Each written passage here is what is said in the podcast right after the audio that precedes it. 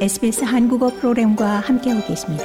sbs.com.au/korean에서 더욱 흥미로운 이야기들을 만나보세요.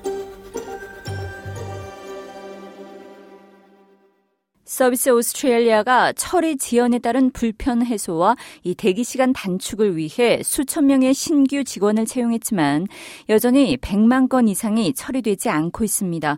서비스 오스트레일리아는 센터링크와 메디케어를 감독하는 정부 기관으로 이 지원금 및 서비스 제공 업무를 맡고 있습니다. 연방 정부는 2023년 11월 이 서비스 오스트레일리아의 청구 적체 현상을 해소하고 전화 대기 시간 단축을 위해 2억 2,800만 달러를 투입하겠다고 약속한 바 있습니다.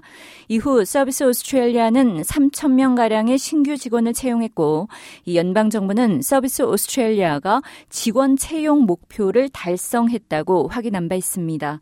서비스 오스트레일리아의 데이비드 헤이즐허스트 신임 최고 책임자는 이 상원 평가 위원회에 출석해 2023년 12월 현재 110만 건이 여전히 처리되지 않은 상태라고 밝혔습니다.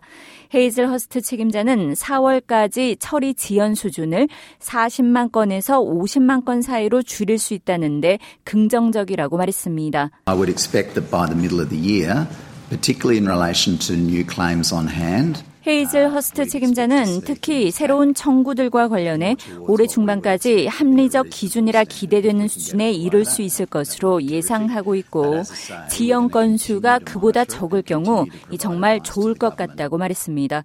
이어 서비스국은 지속적 모니터링은 물론 이 정부에 계속해서 자문을 제공할 것이라고 덧붙였습니다. 신규 채용 이후 전화에 응답하는 평균 시간은 32분에서 20분으로 줄었고 이 평균 대기 시간은 48분에 머물러 있는 상태입니다. 좋아요, 공유, 댓글, SBS 한국어 프로그램의 페이스북을 팔로우해 주세요.